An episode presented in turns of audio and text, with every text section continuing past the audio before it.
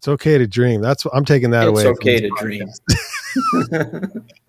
it's the best line. Welcome to a financial planning podcast with a down to earth vibe. Sasquatch listens while surfing Amazon, like not surfing the Amazon, like surfing Amazon. This is through the pines. On this episode, we cover, and this is I'm a little I'm a little nervous.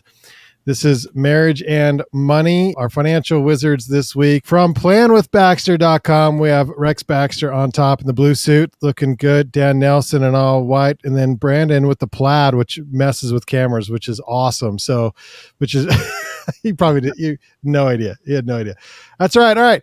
So, we are going to deal with if you're in a relationship with your significant other, if you're married, what do you do with your finances? This is going to be this is going to be crazy, I think, uh, to talk about. So, uh, Brandyn, you set these notes over, so maybe you can explain just the first the differences between combining your money when you're in a serious relationship versus combining your money in marriage. Because we'll talk about marriage uh, uh, in the second half here, but we'll start off with just when you're in a serious um, relationship with someone and you want to combine your funds. What should you do? What What are the differences between married and not married real quick Brandyn?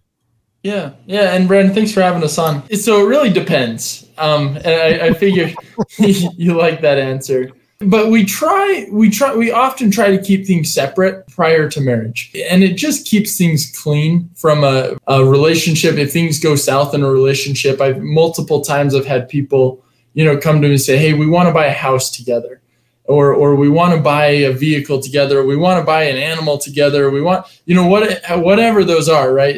Bank accounts are probably the more simple ones. But as you start going down those routes quite a bit can go wrong right? You get into a relationship and, and you buy a house together you're both on the the title of the house and something breaks on the house. Well who fixes it? Do you go 50-50 and and then obviously equity builds up and then maybe the relationship doesn't end up working out. One person wants to move out. Now all of a sudden how do you how do you buy that other person out of their equity ownership in the house? Do you take out another loan? And and so it can it can cause quite a few issues. And so typically a recommendation is try to keep things separate right? You can work them out kind of on the back end but but legally keep um, ownership separate until there's actually until there's a marriage in place. Now we have a lot of clients that that aren't married and have lived together for years, right? And and and by all means are functioning as as a married couple, and and so that that becomes a little bit different, right? And and in my mind, and Rex and Dan, I'd love you know chime in here if if you feel differently.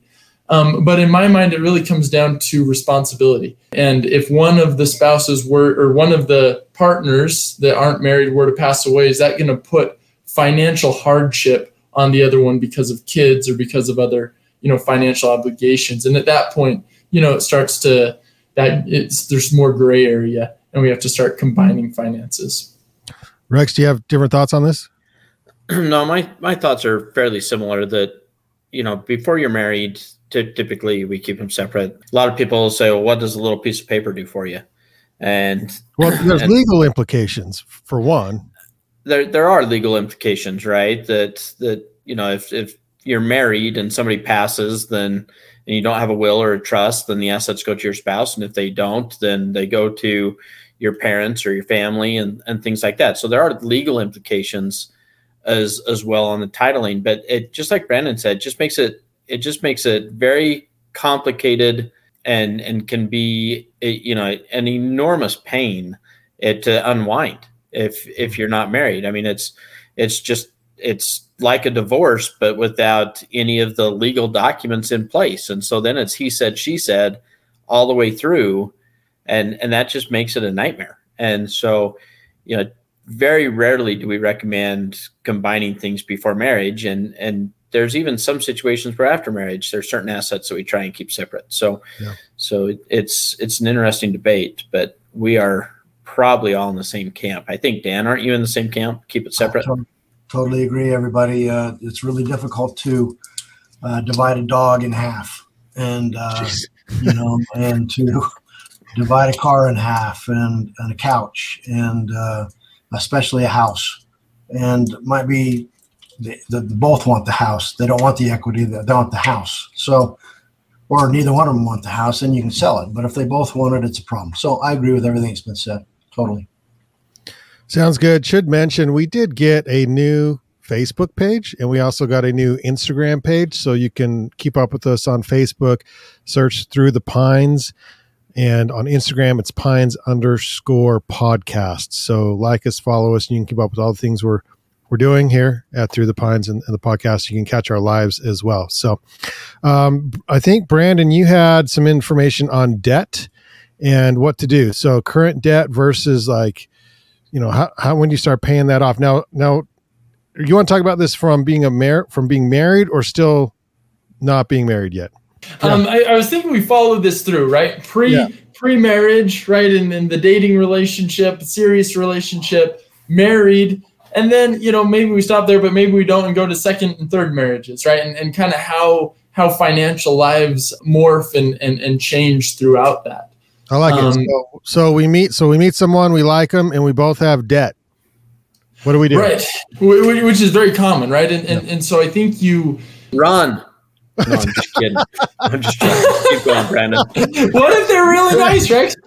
So, no, so but I, I, do. I oh no, it cracks me up because Brad, this is important, Brad, because like, is this this is a question that like Rex when dating would like, do you have debt? All right, next. Do you have next? And then he wouldn't find anyone because everyone has debt. yeah. So I don't oh. know that this is the first question you ask. Um, yeah. th- this is not like a dating advice podcast. There's probably a lot better ones out there than us. But but uh, but once this once you know you really got them hooked on, they really like you.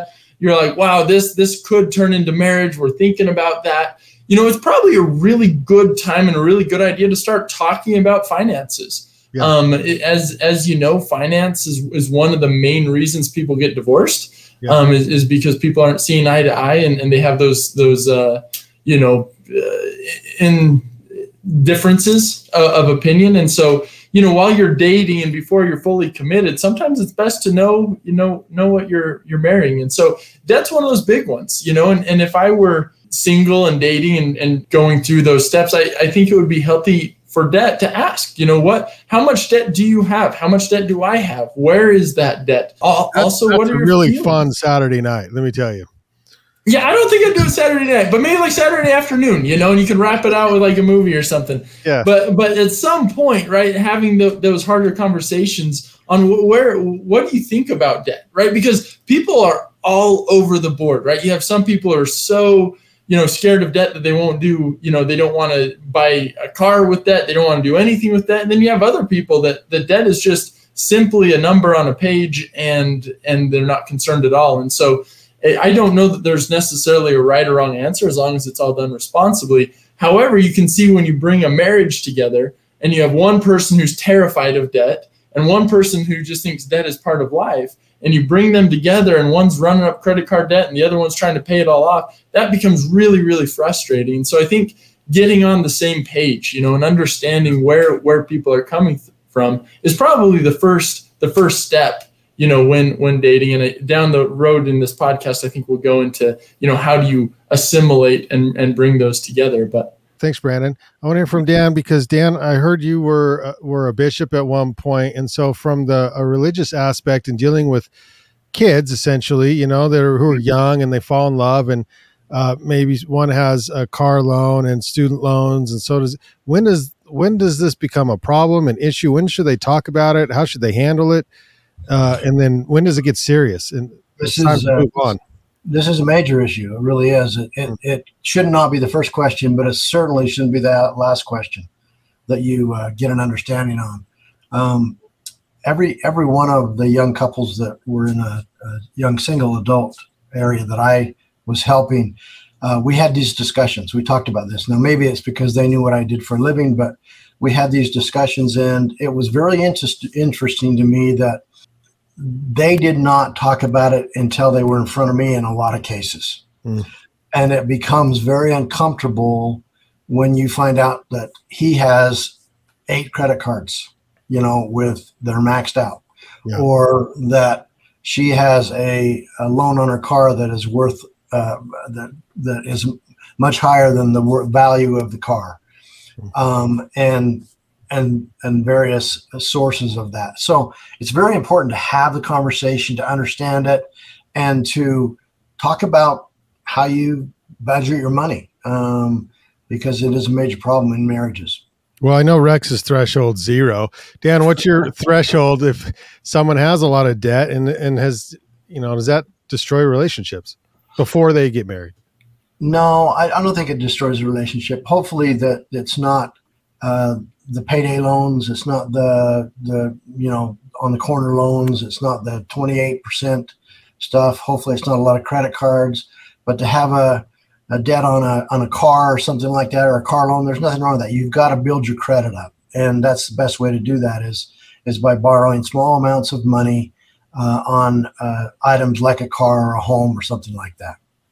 Okay, uh, Rex, what's the best way to start conversations about money when you're in a relationship? And I know it's been a while. All right, before you're married, before you're married, you know, and just say like, hey, let's talk about what you're what are your goals in life? Where do you want to be? And how do we combine, you know, how do you go about now?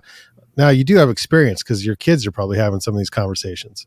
They do. They do. So, so my dad always told me, um, Rex, don't talk about money when you're hungry, tired, or stressed. Um, yeah. It will never end well. Yeah. and so, you know, I and and so I kind of took that to heart, right? As far as when is a good time when you're both, you know, fed, happy, you know, getting along well, then then just kind of broach it softly with with kind of easy questions. And then ruin it all. And then, then you just throw it on the table and just tank the relationship. Oh my god. No, you, you, you don't do that. But I, I think I think it is important to have to ask some some good questions like do you believe that there's good debt and bad debt? Do you believe um, you know, should we have separate accounts or or joint accounts? Should we, um, you know, what kind of debt do you have? Is it student loans? Is it car debt, house debt, credit card debt? Um, you know, on, on the corner debt, like Dan said, and and what's your plans for getting it paid off? Does having debt bother you? Mm-hmm. Um, are you a spender? Are you a saver? Am I a spender? Do you think I'm a spender, or do you think I'm a saver? And does that concern you or or worry you at all? Um, but I think there's a lot of those questions that need need to be had during during those dating years. You know, essentially a quarter of all marriages that end up in divorce are due to money. Mm-hmm. Um, I think that was just a recent study done this year. And in, in addition to that, there's a divorce every 30 seconds in this country. Mm-hmm. And so that's a lot of divorces and a lot of it due to money because people just don't communicate yeah. and don't know how to communicate about money. Um, and I, and I don't think there's any secret about it. I think I think it's just having open, honest dialogue. It's okay to talk about your dreams, and, and it's okay to to spend money. It's okay to take on certain debts for certain reasons, as long as you're on the same page and you've communicated about how you're going to handle it and how you're going to deal with it, and and kind of what your goals are. Yeah, every thirty seconds. That's a lot of divorce attorneys. Yeah. Brandyn, what I, say?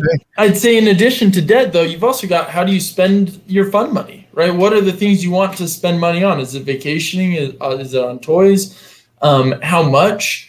Uh, how is that allocated, right? Are you more of a systematic spender, or is it just once in a while a big thing? And and and again, I think same with debt, right? There's not necessarily a wrong or right answer, but I think having that understanding and practicing that open dialogue in the dating years can kind of set you up for a, a good marriage down the road.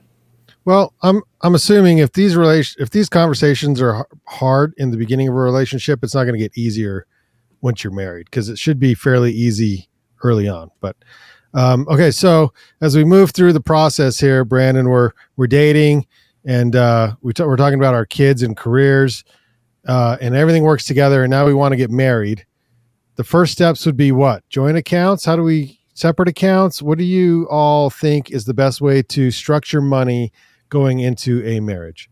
I think we've seen it done a lot of different ways. Yeah. and so I think as you get married, you need to have that discussion of who's going to pay the bills and what kind of account. Are we paying the bills out of a joint account? Am I paying the bills? Are you paying the bills? If it's a one income family, does that mean that you know, after the bills are paid or after we've set aside a certain amount for the bills, the certain amount goes over for you to to spend and for me to spend. I've seen that a lot of different ways. The the way that seems to work uh, the worst is is completely separate accounts typically.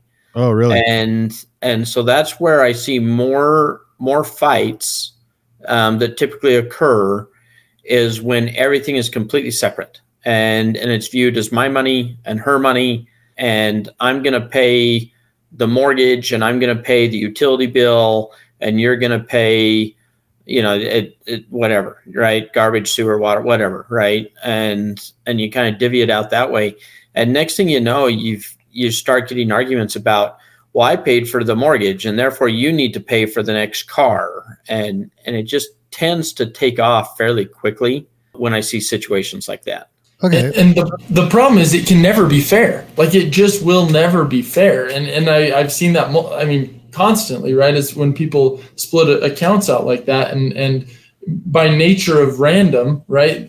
One spouse is going to be making more than the other, and so does that spouse just get that much more extra surplus spending, or and so typically you see it broken out into the bills, like Rex said, and one's taking this bill and one's taking this, and and, and it's just you're never gonna find you know a black and white accounting fair unless you're both making the same I, and and it, and it does go south. I will say though that oftentimes in in not to jump ahead but in second and third marriages money is is separate right? And and i th- i think it's because people have been burned financially and so they like to keep money separately. Um, or or there's also the instance of of if you've got you know one spouse that's a spender and one's a saver and it gets really really frustrating for one spouse and i've seen it work really well where where spouses used to have joint accounts and they go to separate accounts and that was the best thing that had ever happened to their marriage. And so i don't i don't think i you know i, I think rex is right. I think the joint accounts are kind of the ideal and and most people that are happy with each other financially usually have joint accounts. But at the end of the day you've got to understand your relationships and know that it you know a joint account might sink the ship and and a better alternative though it might not be optimal is separate you know separating out money and and keeping things separate Okay. Uh, okay. So I, we're separate. My personal relationship, my, we're separate. But here's, but we add up all the bills, and then we split the bills evenly. Because, like you said, Brandyn, like you make different. And then so, like, if I make more money, then I have more spending at the end of the day. Or if my wife makes more money, she has more spending at the end of the day. Because the amount we both spend towards all the bills, including savings and investing, is exactly the same per. And then we split the difference. But she's also also kids out there Sugar Mom is a financial plan. Don't let these guys fool you. it totally works. it totally works. So uh, I, I'm lucky that way, but uh, which is which is a good thing. Dan, what's the what do you got? What do you do in your family? say the key to that, uh, Brandyn, is that you have a system. As long as you have Yeah. a system and it works for you as a couple, that's the key. And you got to figure out what that system is. One of the things I think we should talk about is uh, too many times uh, young couples will, will get together and right out of college and they go out and they start interviewing for a job and they they say, okay, well, I'm gonna, you know, my job, this job is going to be paying sixty thousand dollars a year, and they have the uh, impression that they're going to have a check for five thousand dollars every month to spend, and that's not the case. That's gross income versus net income.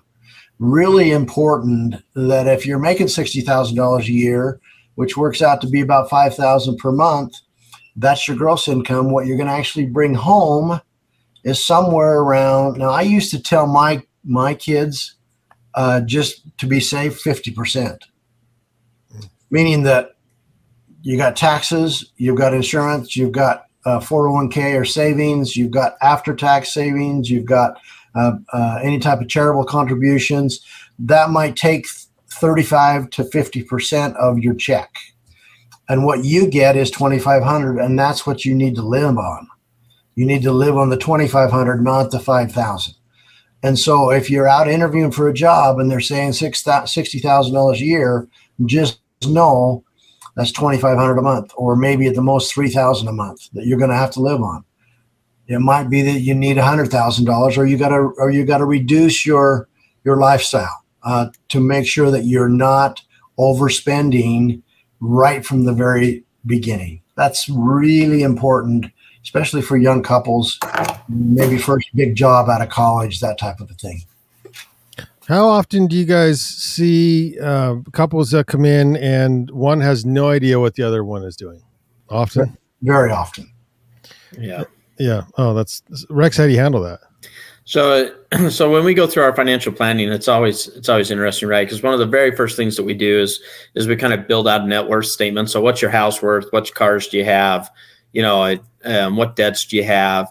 And then we get down to the bank accounts, and you know, four hundred one ks are easy. And then we get down to like checking and savings, and and we'll always ask, we'll always pause, you know, for a second and say, you know, is there anything else? and and then we'll kind of make a light joke, right? All right, who's got the secret hidden account? Yeah. Right.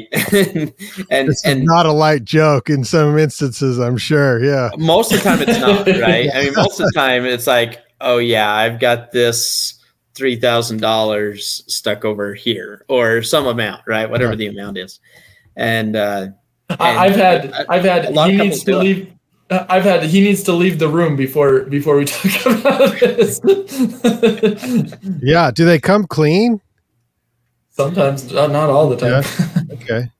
yeah, I mean, I'm not sure I would always know, right? Yeah. I mean, because if they don't come clean, then do I know that they didn't come clean? no, I I mean, it'd be later, you know, later on. and Yeah. an account and, and that happens pretty frequently to where you know one year two years three years into it all of a sudden they're like oh yeah this account isn't on here and the husband will say well what happens to that you know $200 that you stick in that other account every month where's where's that at Mhm. and and you can just feel there's a little bite a little edge to that conversation a little animosity about hey you're you're stashing money and hiding it from me and and that doesn't feel good you know you shouldn't have to hide it from me it should be out in the open so we can talk about i don't mind you spending the money it's just why can't we have a discussion about it and, Well, uh, and that's yeah. where communication comes in because people like to do different things with their money. Um, let's talk about that real quick. So you, how do you deal with personalities that are different? So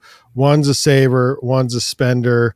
Uh, I think you even had in the notes like what happens when you have two savers and they just don't spend anything. I, I think I mentioned this in an earlier podcast where there's a one there's a podcast out there. I can't remember the name of it, and he essentially tells people it's okay to spend your money because so, there are people out there that just save and save and save and never live. So how, but how do you deal with with uh, people who are married and they have completely different uh, views on money, and you're meeting with them for the first time? So uh, generally, we have that discussion about you know, are you a saver or spender, and and when we find that they are opposites, um, then then we have the discussion about how do you how do you budget, how do you balance that out, how do you communicate about that, and and how's it working for you, and and so sometimes we kind of get into a little bit of a counseling mode um, about different ways to to discuss it and communicate about it, and and you know that's on on the planning side of what's kind of nice as far as our the way we do budgeting is we kind of do it backwards right? That we look at what debts we're paying then we look at what monies that we need to be saved and then everything after that can kind of be spent. And and so if you have a spender then they kind of have permission to go and spend part of what's left there and not feel guilty about it. And so it can, actually can be kind of liberating to a spender because they felt guilty all these years about going out and, and spending a certain amount. And now all of a sudden they can within reason and and just not go overboard and feel okay about it. Mm-hmm. um, but it is it is tricky because too often we see that you know one one person in the relationship um, is not only a spender but an extreme spender and and goes overboard and kind of torpedoes the financial health of the relationship because they they either haven't been taught about money um, they haven't respected it or they're using it to make up for other things in their life and Yeah. so it's that those are difficult discussions Have you come across the whole like I just can't spend, I save everything? Both couples are just savers and you know, their car's 30 years old and their house is 50 years old and they just they're not spending anything ever. Yeah, yeah, we we have some. We had one that um, one couple that we work with that you know they, they don't have any kids and they're they're both savers and and he wanted to retire when he was in his mid fifties and and he did that and he kind of got bored and so he went back and and started a job and and she still works too and it's been 12 years now and she feels like she can't quit because she's covering their health insurance. Well, my gosh, they have plenty to cover, you know, health insurance, anything else that they want to cover. Um, I mean, they could hire their own personal doctor to travel with them if they wanted. and so, I mean, it's just not an issue. Yeah. And and yet they're so ingrained from 30 years of saving that they have a hard time turning that page and spending the money to the point that it almost feels emotionally painful to them to spend the money because it just feels so wrong to them. And and so that's you know on the other side of, of the coin, you know, we try and, and say, look, there is a balance, and you know whether you're on one side of the balance or the other, we try to get you kind of in the middle of that balance. So, yeah. Brandyn, it, what about two spenders? You know, well, yeah, and I was, I was going to say, it doesn't seem like it's usually very logical, the saving versus spending mentality. It's, it's more of like a gut deep, you know, either driven by fear or driven by, you know, fun whatever it is. And, and so the solution, the antidote seems to be financial planning, right? Is, is establishing a plan because what if you've got two savers that all they do is spend or save, save, save, and and they build up all this money and never do anything with it that's like one of the most sad financial and i've seen them multiple times right like where you you come across that person who's built up literally millions and millions of dollars and live like you said with old cars old house and and they and they die and it does nothing you know versus people who just spend spend spend spend spend and have live with the stress their entire life of i'm never going to have enough for retirement. And then you got the spender and the saver that that you know just are constantly fighting and, and, and butting heads because one feels like they have to save one just wants to spend and and there's that disconnect. And so the financial planning is the solution because in all three of those scenarios if you got two savers a good financial plan will show them will go around their their scenario and say we don't need to if you want to save great but all saving is doing is increasing your your future lifestyle up to here which is way more than you're currently living on right and so maybe we repurpose that to charity or to kids or to increasing your lifestyle. Um, in the scenario where you where you have two spenders, a financial plan helps them put things in perspective and say, all right, we've got to we've got to set parameters and set automatic savings that it's going to get us to where we can long term sustain. And then finally, if you've got the spender and the saver together, a financial plan helps set goals, right? It helps them understand if we can just do these things then we're going to be all right for retirement. So the saver's happy. But then it also helps liberate the spender knowing that this is the allotment, right? This is what we can spend and still be okay. And just brings that unity to a marriage, no matter what the scenario is. Um, ultimately, I think it just comes down to conscious decision making um, that really helps build that. Not always easy, though, Brandyn conscious decision. It's a lot easier than you think, though. Yeah. It's a financial plan, right? These are numbers. These are black and white numbers.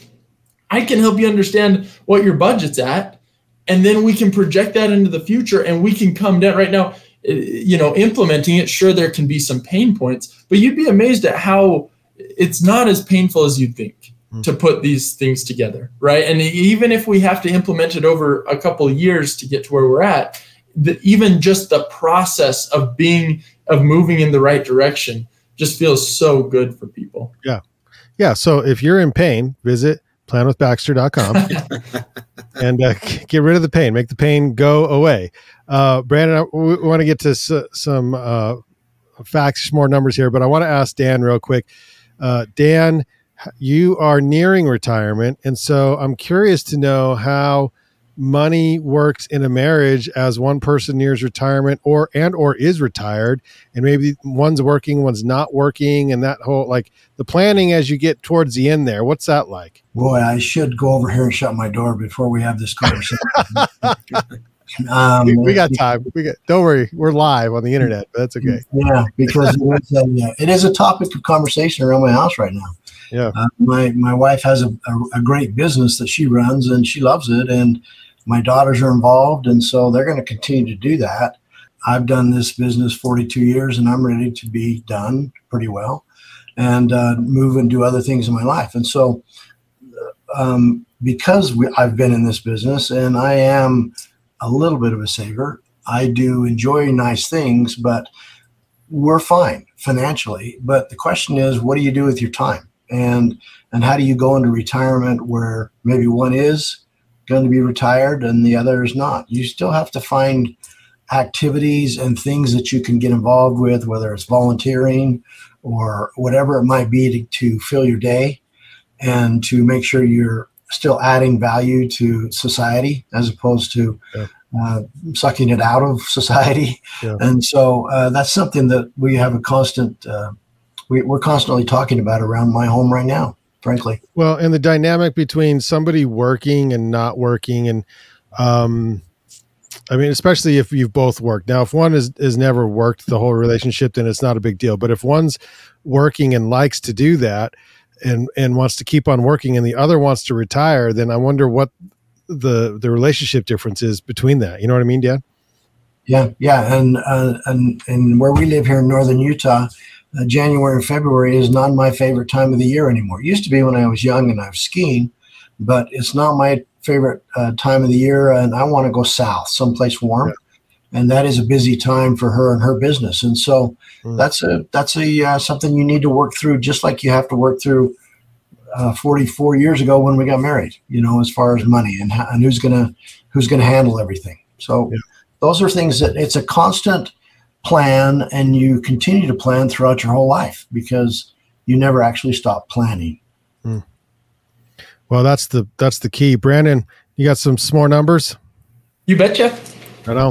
So th- this is uh, the Federal Reserve has has some numbers that they track, and and this I thought was interesting. It said the top one percent of American households own 53.9% of equities in the United States. And that's, you know, individual stocks, mutual funds, ETFs. Um, but but the top 1% own uh, over half of all of all stocks in the US. Then the bottom 50%, right? So we're leaving out that, that upper 49%, but the bottom 50% of American households own just 0.6% of equities in the United States. And I thought that was kind of an interesting, you know, people always say, well, well, if you want to be wealthy, do what the wealthy do. And and I don't think it's any surprise to anybody, but but owning stocks, right? Owning equities is is really an, a very good way to increase your wealth in a in a predictable, meaningful manner. And, and you can do that, you know, in your 401k. You can do that in IRAs. Um, you can do that in a variety of ways. But I think the key component is is owning an asset that's going to grow for you and work for you over time.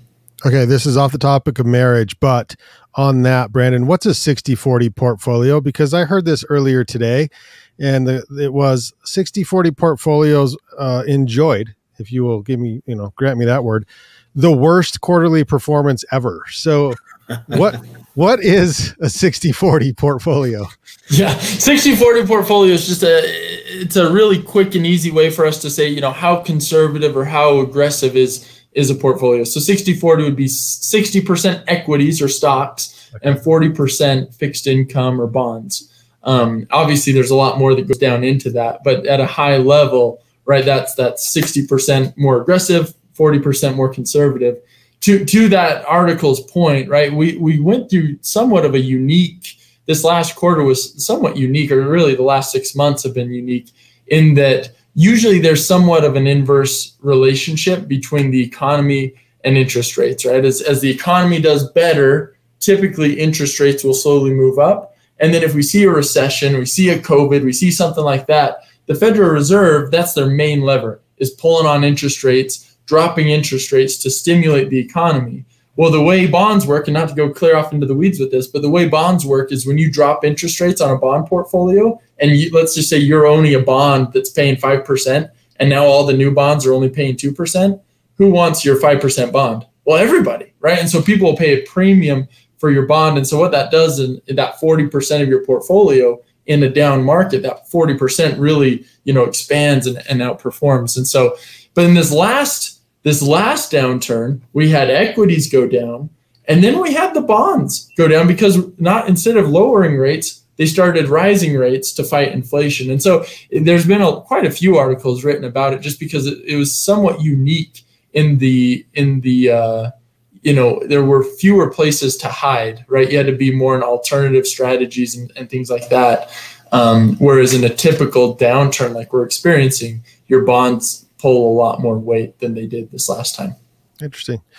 Rex, uh, let's speaking of 60 40, when couples get together and you know 60% of the couple wants to save wants to save this amount of money and be and be wealthy and the the 40% of the couple is like no no we don't need to save that much. We need to spend.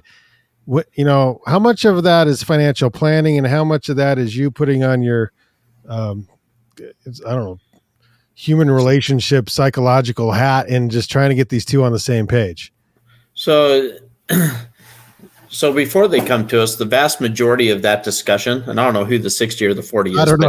yeah. the, the vast majority of that discussion is just emotional. It's just somebody's opinion of hey i'm a saver and i think 60% you know or whatever amount of our money should be being saved and and that's because that's how i was raised and that's how my parents ingrained it in me or, or this is a book i've read or whatever the case may be. While the other person in the couple is saying hey look you know i had somebody pass away early. I'm going to live for today. Forget tomorrow. You know life's too short. And and and so they kind of get tugging at the question from a very emotional standpoint. And and that's where conflict thrives is in those emotional times and so when they come to us and and we're talking about you know how much should they be saving what are they saving and and we actually dig it out of them a little bit as far as you know what do they think should be happening then then like brandyn said earlier right the numbers are pretty black and white right? If you if you want to live on x for the rest of your life then we need to be saving a certain amount and growing at a certain rate and and working for a certain amount of time. There's only so many levers that we can pull on in order to to affect that change. And so you can you can work longer or shorter. You can save more or spend more. You can live on more or live on less um, or you can be more aggressive or more conservative. But when you boil it down those are kind of the levers kind of the variables that you have control of. And so that's that's the balance of if we get used to living a certain way today and then all of a sudden we have to cut that in half when you turn 60 or 65 or 70 or whatever that retirement age is that going to be okay to you? And and and typically the spender will say well I'll, I'll be gone before then. And the saver will say no that's not okay with me. And so you kind of have to look at you know what is the the longevity of the family and and what does that look like and how long you know should we be planning for? And and you know kind of dig out that emotional response of are you really okay if all of a sudden not only do you not get to go spend but now we've got to sell the house and go live in a mobile home. And and you're probably going to be pushing carts at, at walmart or target um, in addition to that. And is that picture okay with you?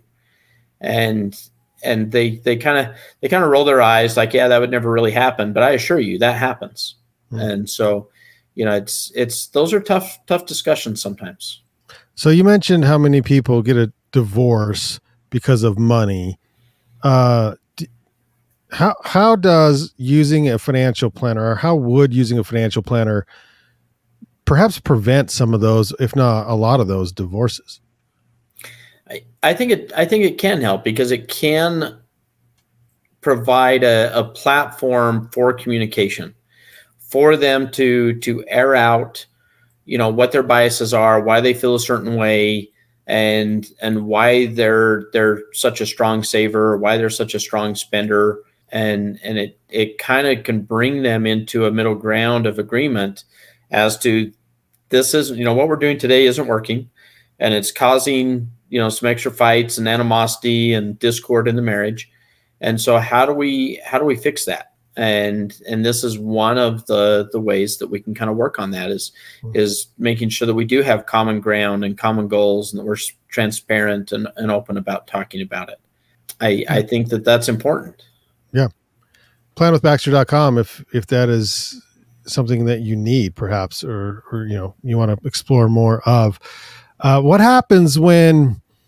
you know people mature they decide you know what i need to be married for a 19th time you know maybe seven times, six. I don't. I saw an interview 19. on TV the other. Yeah, I saw well eight. Uh, I saw an interview. It was this lady from Utah, random, who had been married like eight or nine times and she was on the news getting married again. And I'm like, what in the heck is she thinking? Anyway, so second and third marriages, you've been through some things, you've seen some things. Now you want probably more control over your money. Who wants to take this this question? Uh, like, how do you structure? How does that? How is it different from um, other marriage? You know, what marriage number one? I guess. Dan, what have you seen? I'm going to throw this at you, Dan. What have you seen over your career on on multiple, you know, second, third, fourth marriages? Usually, when you get to the third marriage, there's a lot more separate accounts. There's a lot more agreement as you go into the marriage that I'm going to pay for the groceries this week. You're going to pay for them next week. I'm going to pay for the insurance uh, on the truck. You're going to pay for the insurance on the car. Usually, when you get to a second or a third marriage, for sure, a lot more because they usually are mature. They've been around. They've had a lot of bad experiences and some good experiences but usually bad experiences with money. So they're a little bit more prepared. And there usually is more communication before they get married about money.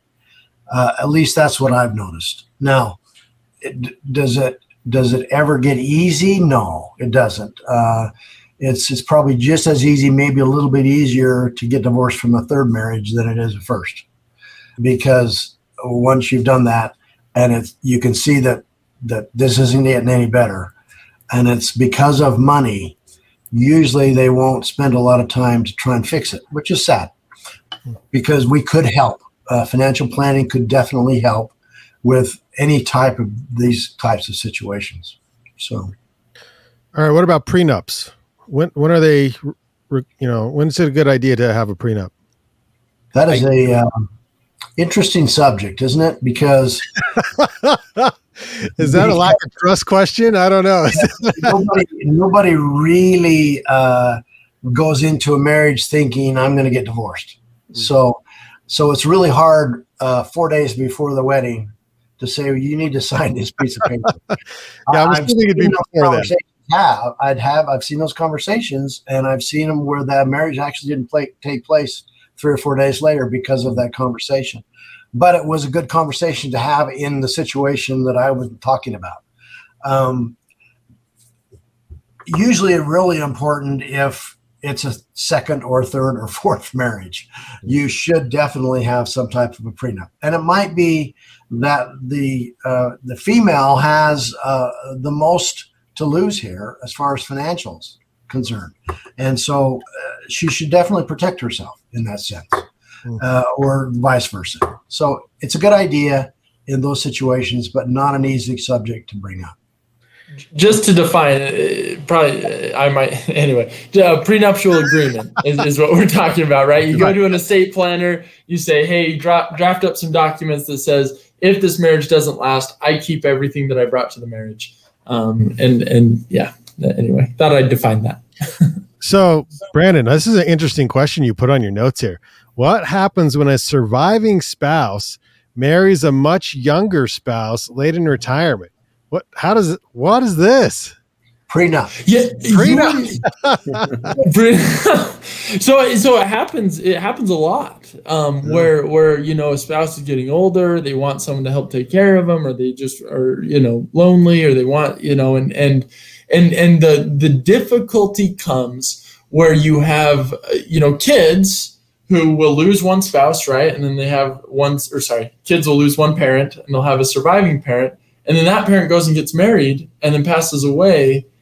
And so now both their biological parents have now passed away, but the kids still don't have an inheritance, right? And then oftentimes the relationships, right, aren't as strong with the step mother that came into the, you know, late in the scene. And, and, and so then she you know might take with the way marital laws are would take that money and and and live the rest of her retirement or his retirement and then potentially pass that on to their beneficiaries and so again not a right or wrong answer but definitely one that should be be explored right? And i've seen it done a lot of different ways as far as do you, know do you have a trust in place where where you know the, when the final biological parent passes that there are assets carved off that pass on to the to the beneficiaries? Or or is it a situation where you know they've been together long enough and they need they feel like they need to take care of the the the newer spouse and and they need that those assets. And so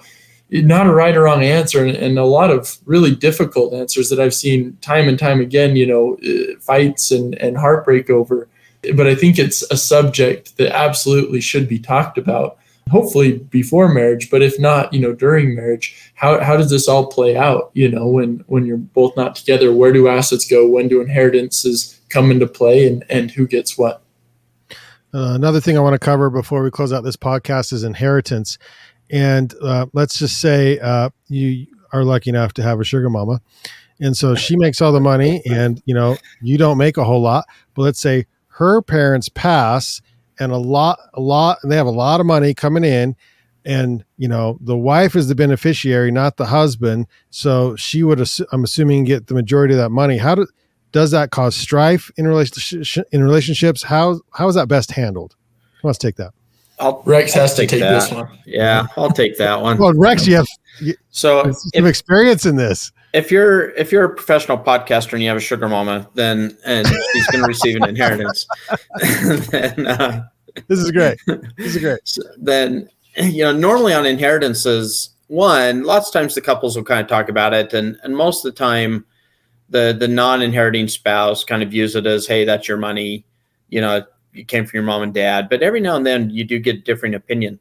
And so normally on those inheritance, uh, we try to have the discussion of keeping the assets separate from the other marital assets, meaning in a separate account, in a separate trust, um, kind of titled separately, and not used, especially if there's trouble in the marriage then then we don't want them to be used on a daily basis for the marriage because then once that happens once the funds are either commingled with your other marital funds or they're used to sustain the marriage then it's viewed as a marital asset. And then if you end up getting a divorce then half of that inheritance you know is is typically subject to that divorce whereas if we keep it separate and kind of designated separate and it's not used for for regular living then an argument can be made that that it wasn't a marital asset that it was an inheritance asset and it should stay with that inheriting spouse. And so those those are discussions that typically we have. We try and get a sense for where their marriage is at and try and have a very open dialogue with with both people about the pros and cons of combining it and and how you're going to receive it and how it's going to be titled and and how it's going to be handled throughout the marriage. So it's it's a very unique dilemma um, depending upon the strength of the marriage and and how it's going. And, and, obviously, you can't predict where the marriage is at ten years from now versus today. That yeah. that can obviously change. Yeah. So it's the, it is interesting. The short, One, I just got to throw in there the short answer, though, Brandyn, is you need to commingle that inheritance. just got you. Looking out for Brandyn. Uh, you're you're on the younger side, I guess, in this group here. But uh, how long have you been married? Uh, twelve, going on twelve years. Oh, that's a good. That's a decent. Yeah, that's pretty good. That's like okay. What's your uh, financial advice to married couples? I, I, think communication. I truly think communication is everything, and and and coming together, understanding where where people are at, because because like has been said on this podcast, the the frustration usually comes when there's miscommunication or or lack of communication that's just kind of buried and and and and just let to fester and and to build, you know that that spite, and so really open dialogue, open understanding where things are at I think just helps so much. Yeah. Dan, what's the best way to communicate then in in the relationship?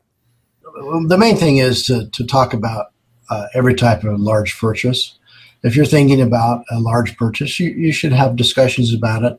You should think about it for a while. You should, uh, you know, don't act immediately. Look around, check things out, uh, make sure you're all on the same page, make sure it's something you're both comfortable paying for, uh, and that it won't be a stress on the marriage. And uh, once you do that, I think that's that's the best best idea. Rex, what's the biggest difference between the way you and your wife handle money versus you know what you told your kids and how they should do it?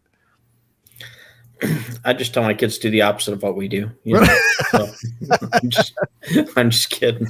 Okay. so I so not you know only one of my kids is married so far, and so I I hope we're setting a good example for my kids about communicating and and the fact that we have you know two ears and one mouth and and so you should listen twice as much as you talk and and listen for understanding and try and see where where your wife or husband is coming from and understand that.